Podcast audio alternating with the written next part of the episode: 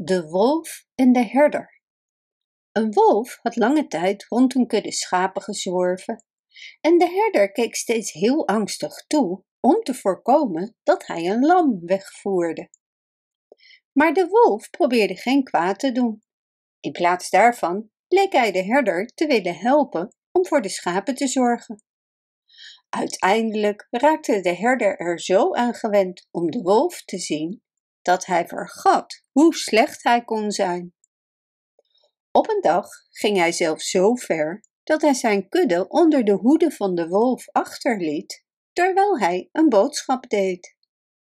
Maar toen hij terugkwam en zag hoeveel schapen van de kudde waren gedood en waren weggevoerd, wist hij hoe dwaas het was om een wolf te vertrouwen. Bedankt voor het luisteren. Wist je dat je dit verhaal ook op onze website ririro.com/nl kunt lezen, downloaden en printen?